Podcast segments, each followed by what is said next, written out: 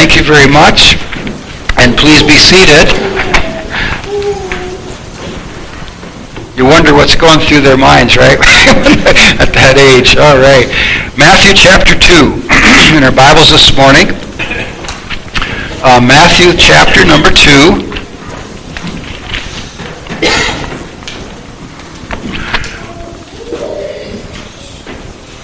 And let's read um, just verse 11, all right? Verse 11, then we'll pray, then we'll go back to the, be, to the beginning of the chapter. But uh, Matthew 2 and verse 11, of course, this is talking about the wise men.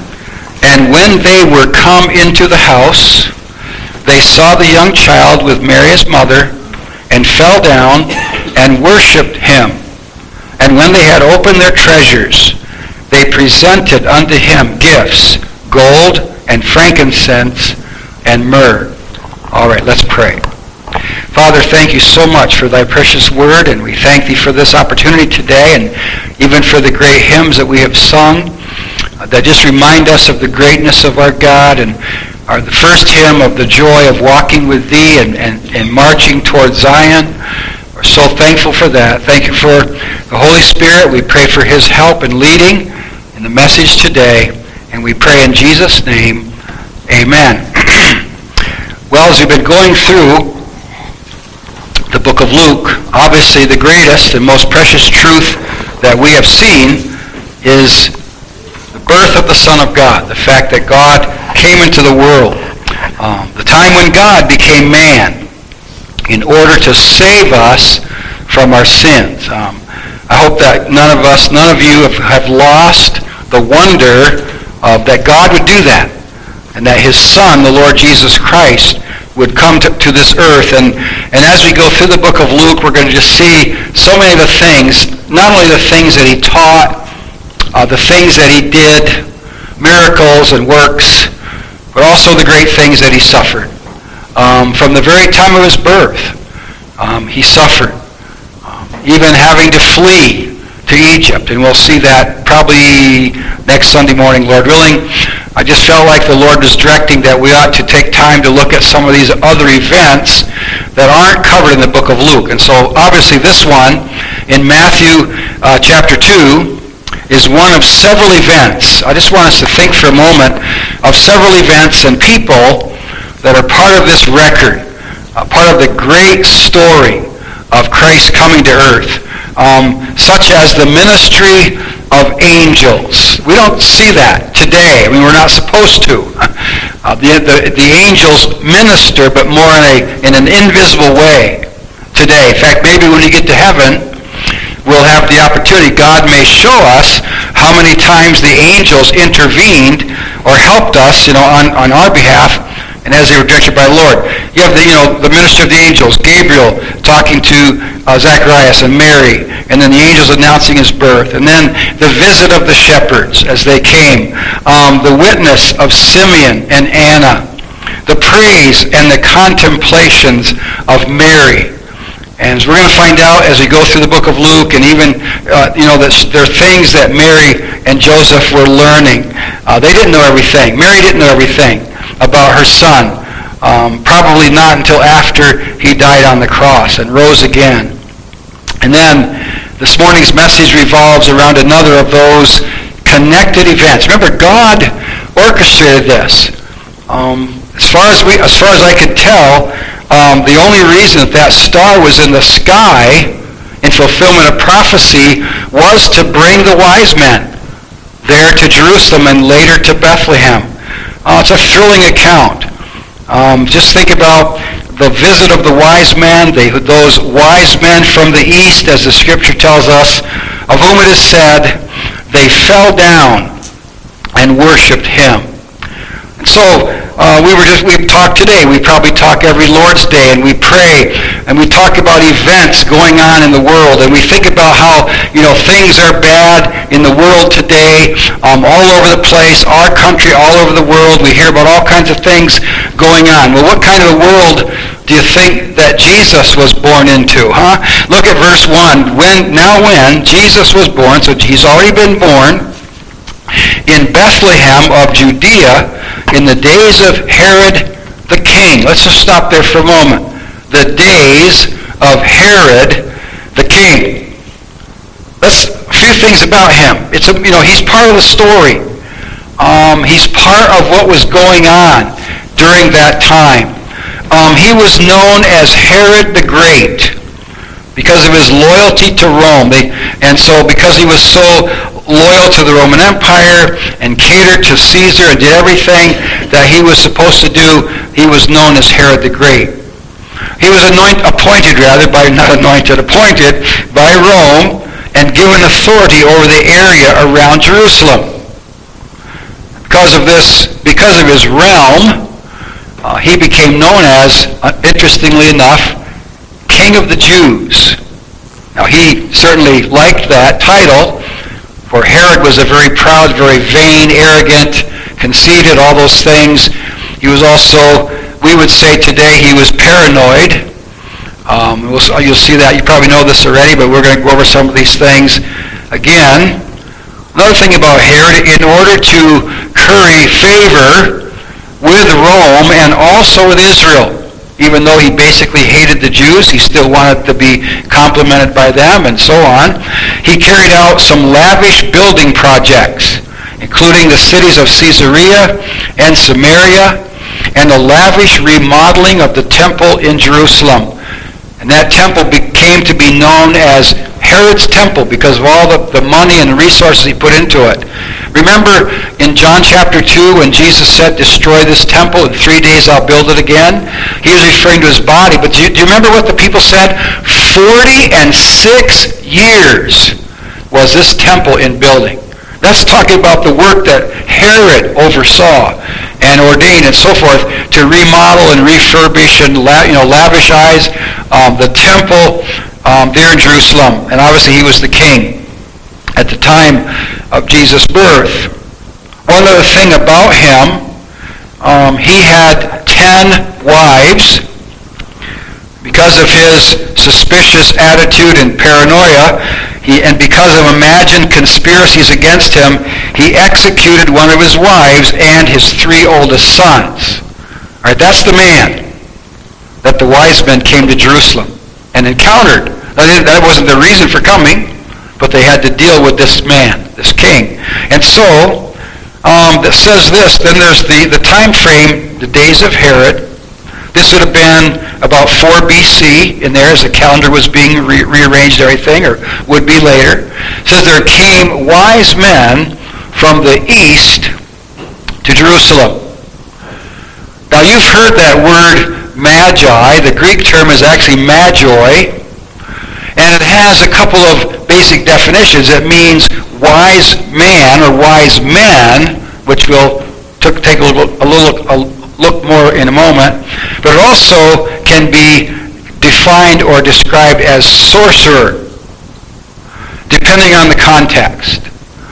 Um, for example, in Acts chapter 13, we read about Elymas the sorcerer that Paul encountered, who tried to stop the work.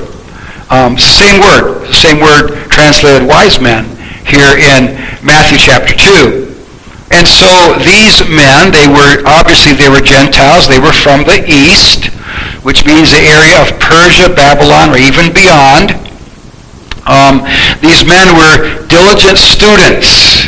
They were called magi or wise men because they were wise in the things of this world. They were, they were, they were, they were students of everything and anything that was available for learning, which meant they would have been students of religion, philosophy, science, history, astronomy, anything that could be studied. They would also have studied whatever Old Testament scriptures were available at that time. They were Gentiles. I realized that they were no doubt idolaters at some point in their life, probably studied astrology, whatever. As I said, whatever there was to study, they studied it. Oh, now, there's the, the, the connection with Babylon because it was King Nebuchadnezzar who called his, what? Wise men, counselors, to come and tell him the dream. Well, they couldn't do that, and so Daniel came Daniel was able to interpret or give the dream and the interpretation. So what did, what did Nebuchadnezzar do? He made Daniel chief of the what? Wise men. You'll see that, all right? And so um, there had to be a, there, and Daniel's influence, by the way, was great during the kingdom there, during his exile, during his captivity. And he had influence on Nebuchadnezzar, and he had influence on, on kings to follow him. So no doubt, no doubt, no doubt at, at all in my mind that these wise men knew the scriptures. They knew the prophecies of the Lord Jesus Christ. And so then what, they came to Jerusalem, it says in verse 1, because that was the capital, that was the main city, that's where the temple was. And so they, they must have thought, well, you know, whatever is going to happen regarding Israel, king of the Jews, Jerusalem had to be connected. And so they went there. And obviously this was the Lord's direction to bring them to that place. Um,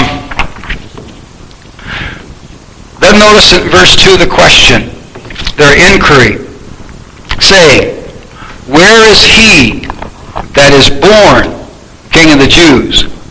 For we have seen his star in the east and are come to worship him.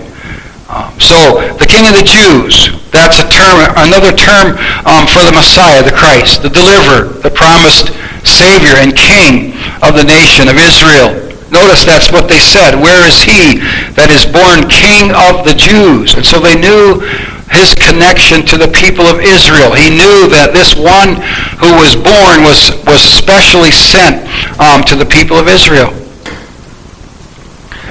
We have seen his star in the east and are come to worship him. And, and listen, don't, I've read some of these articles and I just kind of throw them in the garbage. People who say, well, it was a comet, it was just a natural thing that happened to be at that time. Absolutely not. It was a special manifestation, a visible star that God put there.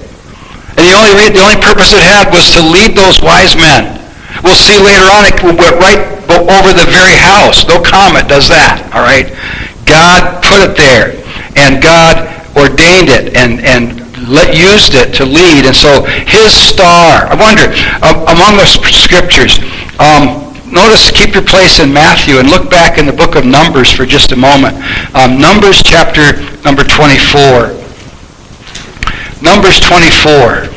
You know, we read that passage in Isaiah. We're going to look at that later on a little bit in the message. But it talks about the light. Light. And it talks about Zion's light. It talks about Jerusalem's light. Well, it wasn't the physical light of the city. It was the birth of the light of the world that they're talking about. And uh, Numbers chapter 24. And the, you know, the last line of that song, We Three Kings, guide us to thy perfect light. Not the light of the star, not the light, but the light of Christ, the light of the world. So, Numbers 24. And you probably know that this is a great prophecy, but it came from the lips of an ungodly prophet. But anyway, the Lord so controlled Balaam that he spoke the truth. Remember the story of Balaam and the king hired him and did, God said, no, you're not going to curse Israel. Not going to do it. This is what you're going to say this, this, this, and this. And he did. And here's one of the things he said. I shall see him, but not now. I shall behold him, but not nigh. There shall come a star out of Jacob, and a scepter shall rise out of Israel and shall smite the corners of Moab and destroy all the children of Sheth. And Edom shall be a possession. Seir also shall be a possession for his enemies. And Israel shall do valiantly. Out of Jacob shall come he that shall have dominion and shall destroy him that remaineth of the city. So a lot of things there. Obviously that's looking to the future when the Messiah will come and he will rule on earth and destroy the enemies. But obviously there's a, there's a reference there to his first coming as well. And so there's no doubt that's, pro- that's one of the scriptures that they had studied. And perhaps Daniel's writings and other places. But at any rate, they were moved by God. They were led by the Spirit of God to journey to um, Jerusalem. Okay? Let's turn back to Matthew um, chapter 2. And it doesn't take a lot of imagination to realize that what a journey this would have been. It would have taken them months to make the journey, probably with some kind of a caravan, camels, whatever. It even talks about dromedaries there in, in Isaiah chapter 60. Um, but they came. The planning, the, um, you know, probably the star appeared very early after Jesus was born. You know, some of our Christmas carols kind of get it mixed up. You know, they say the shepherds saw the star. They probably didn't, but anyway, they saw the angel. But, but the, the star appeared, you know, very early, perhaps the very night that he was born. But, any, but at any rate, they got ready. They had to go. They had to make some preparations and plans for the journey. Think about taking all the provisions, whatever they would need. And so they, but they did it. They came. They went to Jerusalem. We have seen, verse 2 again, we have seen his star in the east, in the Orient, in the eastern part. Again, probably Persia, Babylon, um, that area. And it says this, we are come to check it out. Is that right? We're come out of curiosity to see what's going on. No, it says we are come to worship him. Worship him. And this word that's translated worship here is to worship, and the idea is to pay homage, to show reverence, to kneel down or bow down before. A form of this Greek word is used 60 times in the New Testament. And every time it is connected with worship. In fact, 36 times it's translated worship. 23 times worshipped, like in our text. And worshiping one time. So, they came to worship uh, the Lord Jesus Christ and, and the King of the Jews, the Messiah who had been born. And as I read that verse, just that little statement, come to worship him. I was reminded about how we need to worship Christ. He's worthy of our worship. And that's what we hope to do when we meet when we meet together, but especially on Sunday mornings, but other times as well. You know, there's a reason we, we refer to this as the morning worship. Because that's what we're here for, to worship the Lord. And, and our singing and everything we do is to be an, an act of worship to the Lord. And so they came and helped. They must have been so excited. I mean, God did that just for them. so then the second thing we want to look at this morning is the vexation of Herod. We have the, the visit of the wise men. Then we have the vexation of Herod, starting in verse 3. When Herod the king had heard these things, he was troubled, and all Jerusalem with him. Word troubled there means to be disturbed, to be thrown into confusion, to be distressed, to be agitated. And it's interesting, I find here it's sad, it's tragic, but it's ironic that Herod did not doubt the reality of the prophecy, that there would be one born. We're going to see that in a minute, obviously. But again, because of the kind of person he was, the kind of man he was, um, anybody that would have one his wife executed and three older sons because they, he considered them rivals. What about what do you think when somebody they come in and they ask the very question title that he was known by. Where is he that's born king of the Jews? And Herod's thinking, wait a minute, that's I'm king of the Jews. And so he was troubled, and, and of course all Jerusalem was troubled for many reasons. They were probably thinking about, you know, is this, is this the one? Has the Messiah come? But no doubt they also were thinking about, boy, this is, this is not going to be good for us. Because when Herod's troubled, everybody's troubled. You know, like when mom's unhappy, everybody's unhappy. you know, right? But they were unhappy. They were, they were wondering what is going on. And so, notice he calls his demand in verses 4 through 6. And when he had gathered all the chief priests and scribes of the people together, that is the people of Israel, the religious leaders of the Jews, he demanded of them where Christ should be born. Now, I don't know if Herod himself had any knowledge of Scripture. I don't know if he realized the answer was very simple, very straightforward. In verse 5, they said unto him, In Bethlehem of Judea, which of course was right next door, was part of Herod's domain, for thus it is written by the prophet, and that was Micah who wrote that about 700 years before Christ, and thou Bethlehem, in the land of Judah art not the least among the princes of Judah, for out of thee shall come a governor that shall rule my people Israel. And governor, there's the idea of a ruler, one, one who would rule over. It's interesting that the word rule here literally means to, to, to watch over like a shepherd. And of course, that's what the Lord Jesus Christ is he's the great shepherd, he's the good shepherd, and he would have gathered Israel together, Jerusalem together, like a hen does her chickens and so on. They wouldn't. And of course, then they would ultimately reject him when he came to them. But they gave him the answer. They said, he will be born in Bethlehem. I want you to notice Herod's directive Again, we, we, we see from this that he, had, he did not doubt the prophecy. He understood from what these, these men said that, that there was God had prophesied that the, a king would be born.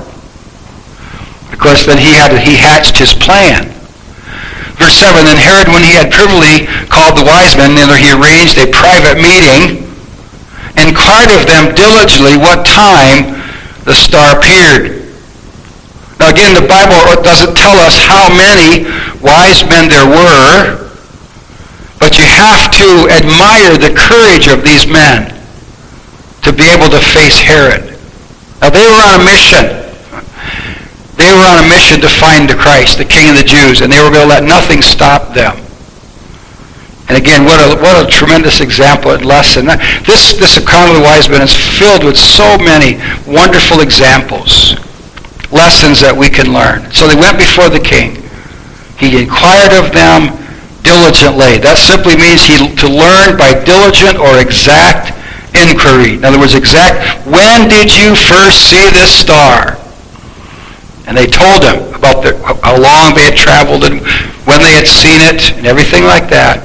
Verse 8, he sent them to Bethlehem and said, Go, search diligently. In other words, look, do whatever you have to do for the young child, and when you have found him, bring me word again that I may come and worship him also. Now just think about that for a minute. Obviously he's lying. His intended deception here. He says, go and search diligently. So once again, here's a wonderful example of, of head knowledge. Herod knew that the scriptures were right. He knew there were prophecies. If he didn't, he wouldn't have sent them to find him. So Herod was not an atheist. I happen to believe there are no atheists, but that's another point. Bible says clearly in Romans chapter 1, everyone knows there's a God. Everyone. But obviously, he didn't doubt the Word of God. He didn't deny the Word of God. He despised it. He despised it. He's like many today. How many times have you ever heard somebody mock the Word of God? Yet they know it in their heart. They know it's true they despise it because it convicts, they, because of their lifestyle for the most part. And so Herod didn't doubt the truth of what the wise men were saying, nor what the scribes and chief priests were saying. And so they go. Look at their, here is the worship. The worship of the king.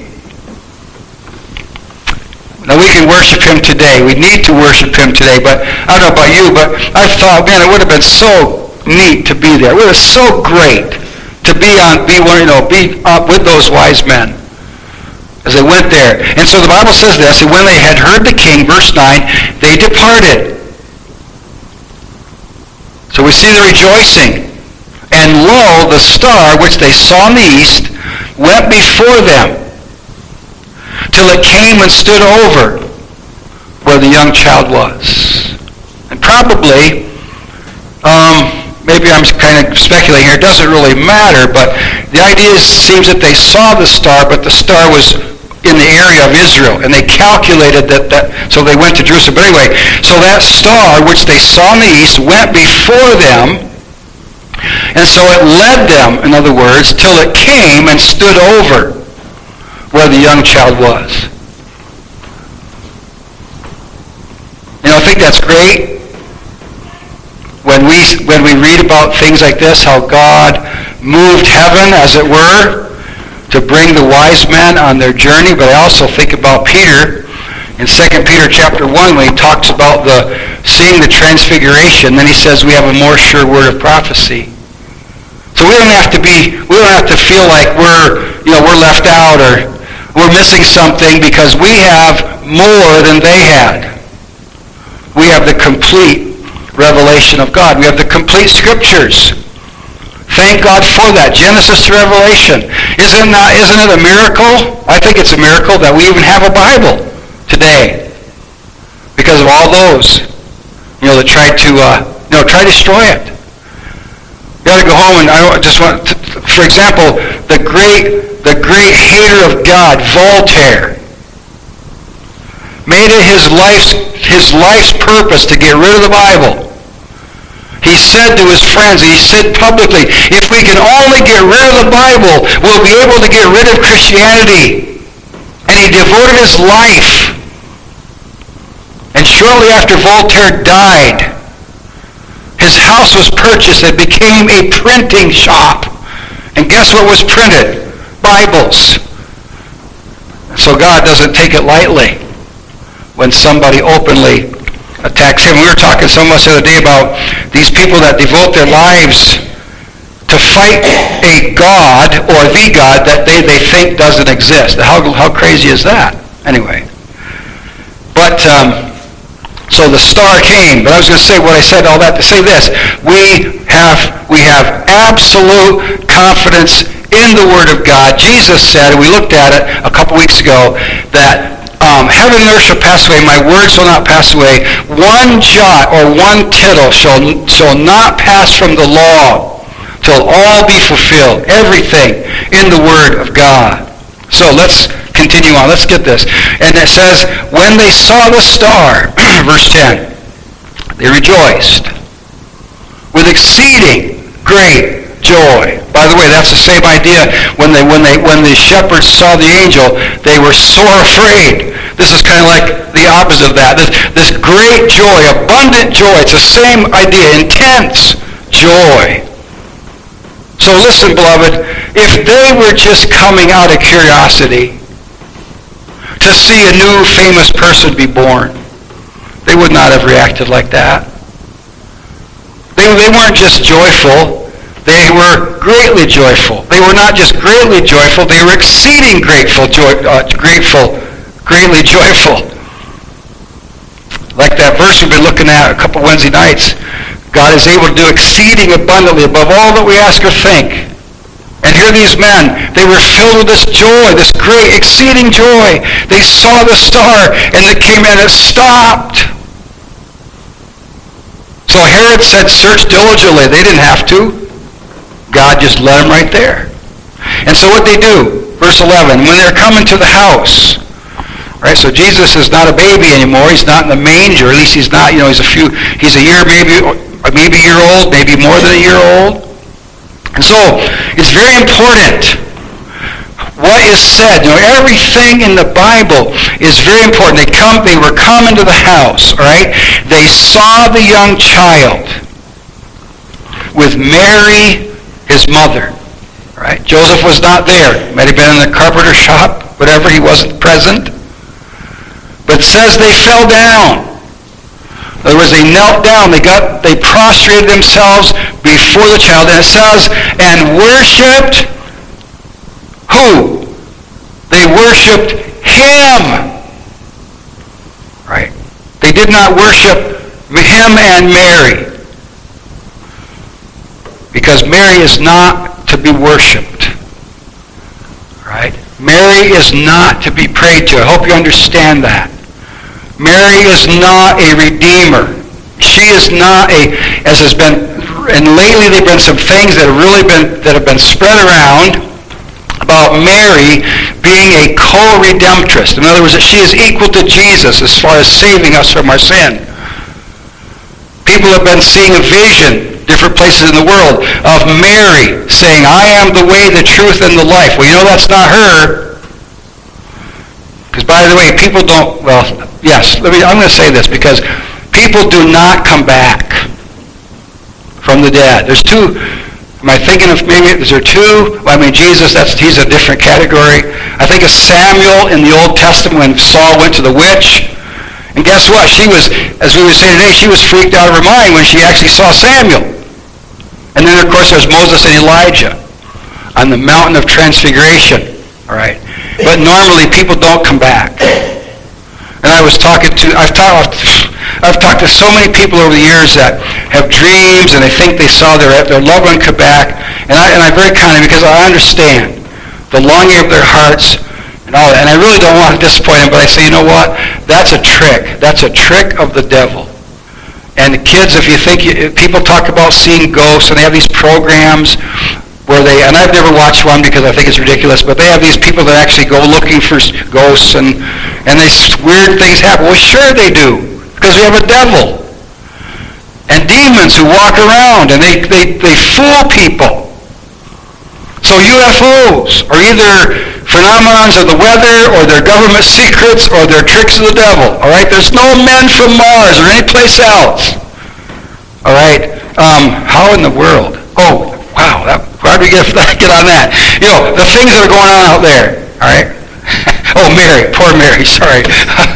people ask me, do people in heaven know what's going on down here? And I said, I sure hope Mary doesn't know what's going on down here. She'll be heartbroken. You know, the one time that, that she was she was kind of confronted about this whole thing with Jesus, you know what she said? She said, do whatever he says. Do whatever he says. They came to Mary. You know, they don't have any wine left for the wedding. Do what he says. It's not me. Don't, don't ask me. Do what he says because he's the one, right? So anyway, so they didn't worship her. They worshiped him. Worthy, worthy, worthy. They worship the right one, the Son of God, worthy of worship. I would call, I would just have you write down if you're taking notes like Hebrews 1, 6. When he bringeth the first begotten into the world, he saith, Let all the angels of God worship him. Worship him. Worship Jesus Christ. John in Revelation, remember he went to worship the angel. The angel said, no, no, no, worship Christ. Worship God. So they worshiped him which shows their heart, it shows their spirit, shows their mind in coming there. But you know what they did? They confirmed their worship. Verse, verse goes on to say, and when they had opened their treasures, they brought stuff with them.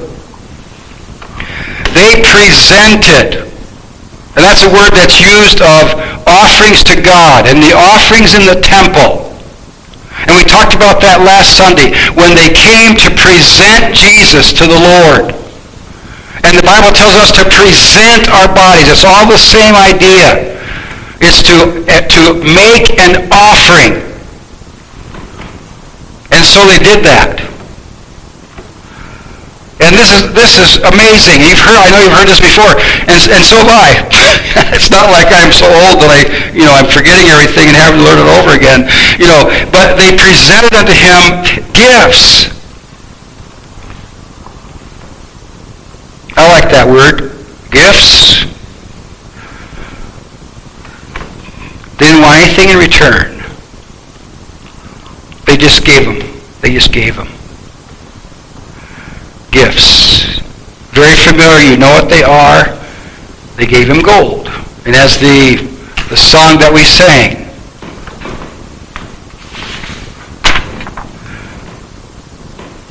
born a king in Bethle- on Bethels plain. Gold I bring to crown him again. King forever, ceasing never over us all to reign. So gold, they recognized him as king. Of course, that's what they came for, right? They first of all said, where is he that's born king of the Jews? Come to worship him. So they knew that he was going to be king, and he will be king. Uh, and I don't know about you, but I just I can't wait for that day. We're, just to, to see him. We're going to see him in heaven first. But then to see him, King of kings and Lord of lords, and coming out of heaven, uh, you know, we're going to be with him. What, what, a, what an amazing thing. Yes, he will be king. And they recognize that. They also presented unto him frankincense. Frankincense is mentioned several times in the Old Testament. And it was offered. It was also mixed with some other things back according to the book, the Old Testament. And so, what is frankincense, what did they do with frankincense? Well, they, they offered it. One of the things they did is the priest would, you, would burn it on the altar of incense and that would be an offering to God, and the smoke would come up, and the aroma of the burning incense, and it was offered during times of prayer. Remember Zacharias? Where was he? He was burning incense, as was his duty as a priest. And what does it say about that? Remember what it says about that? He's offering incense, and all the people in the temple. They were praying.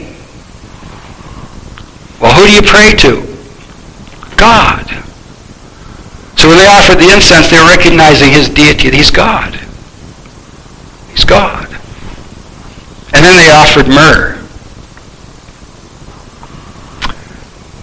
And this recognized him as the suffering Savior. The fact that he came to die. Among the, among the spices there in John chapter 19, it gives some details about them, Nicodemus and others who came and they brought spices. And one of the things that they brought to anoint the body of Jesus was myrrh, according to John 19. And that was a common use of myrrh. It wasn't the only use, but it was a common use, was to anoint the dead for burial. As the Bible says there in John 19, as the custom of the Jews was to bury. So they did that. So those three things. Gold, he's king. Frankincense, he's God. Myrrh, he's the suffering Savior. Again, what does it say? Frankincense to offer have I. Incense owns a deity nigh. So they do that. Prayer, praising. And then myrrh is mine. The third man said, its bitter perfume breathes a life of gathering gloom, sorrowing, sighing, bleeding, dying sealed in the stone cold tomb. Now we don't know what Jesus thought about all this in his early years. What we do know, and we're going to see this in a couple weeks, 12 years old in the temple, when Mary says, what's going on? Why have you done this? He said, I must be about my father's business. So he knew already by the time he was 12 that what he had come for. And of course, you know that as you go through the Gospels, as you go through Luke, we'll get there maybe eventually someday. Um, he told what he came for. He came to die. Came to die. Then like the last verse of that song too, we sang, Glorious now behold him arise, King and God and sacrifice. Wonderful. Wonderful. All right, let's take a look. Well, verse 12. Let's take, then I want take, go back to Isaiah for just a moment. But notice this in verse 12, being warned of God in a dream that they should not return to Herod, they departed into their own country another way. And I would, I would submit to you they were happy to do that. If not for the warning from God, they may well have gone back to Herod. But God said, don't, no, don't go back. Go to your own country. Now let's take a look at Isaiah. I don't know if you noticed something back in Isaiah 60, that's the last scripture. Yes, I promise there's nothing else here in my notes. So Isaiah chapter 60, let's go back there for just a moment.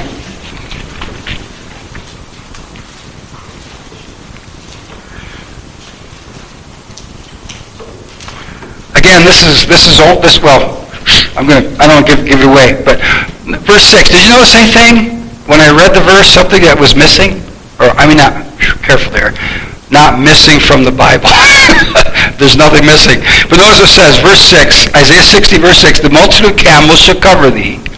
the dromedaries of Midian and Ephah, all they from Sheba shall come. They shall bring gold and incense, and they shall show forth the praises of the Lord. What's not in there? Myrrh. Why? Because this is talking about his coming back to earth to be king. No myrrh this time, because he didn't come. He, he isn't coming to die the second time. He's coming to be king. He's coming to rule, to reign. And it's not just going to be wise men. It's going to be people from all over the earth that are going to honor him and worship him and bow before him and bring gifts and all those kinds of things.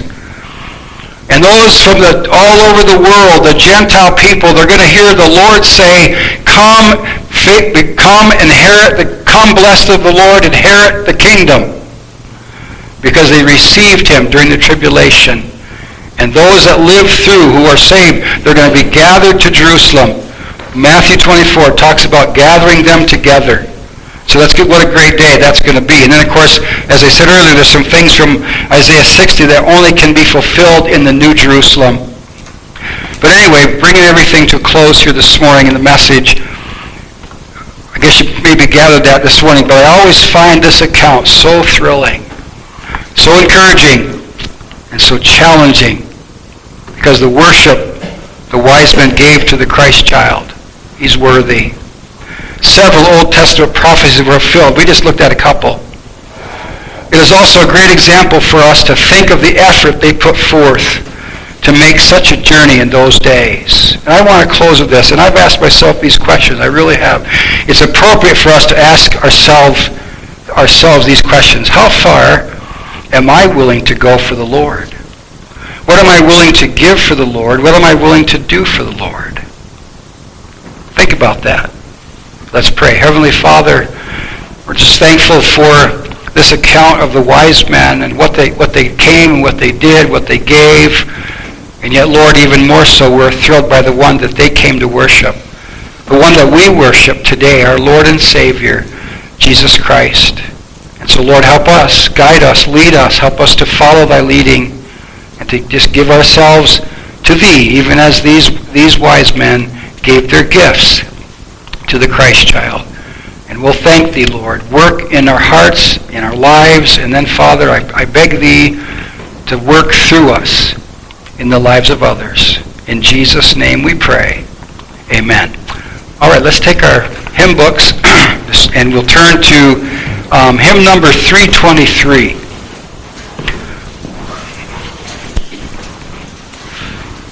You know, the Bible says that we love him because he first loved us.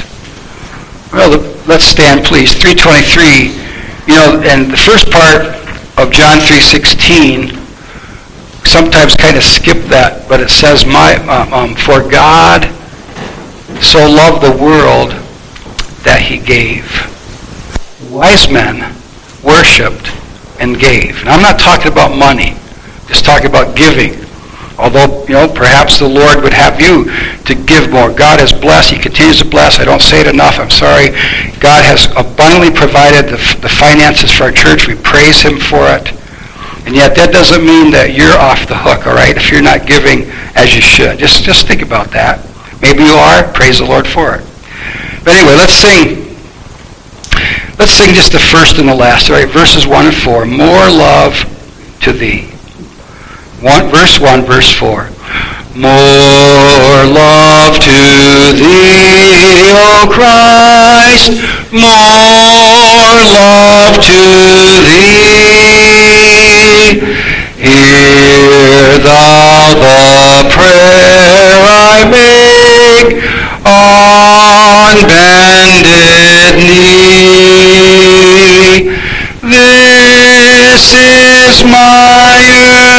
earnest plea. More love, O Christ, to thee. More love to thee.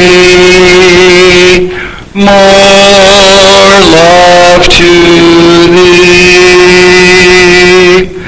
Then shall my latest breath whisper thy praise.